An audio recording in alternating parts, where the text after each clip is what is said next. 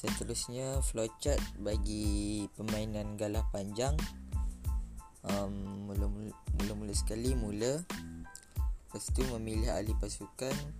Dibagikan kepada dua pasukan iaitu pasukan A dan pasukan B.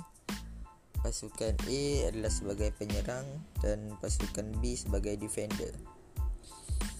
Pasukan penyerang iaitu pasukan A hendaklah merempuh masuk ke dalam gelanggang tanpa disentuh oleh pasukan defender iaitu pasukan B jika berjaya melepasi garis tanpa disentuh oleh pasukan defender, pasukan penyerang dikira menang.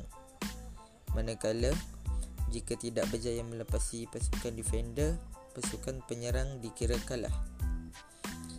Um, pasukan B iaitu defender hendaklah menjaga gelanggang dan memijak di atas garis dan tidak membenarkan pasukan penyerang merempuh masuk melepasi garis.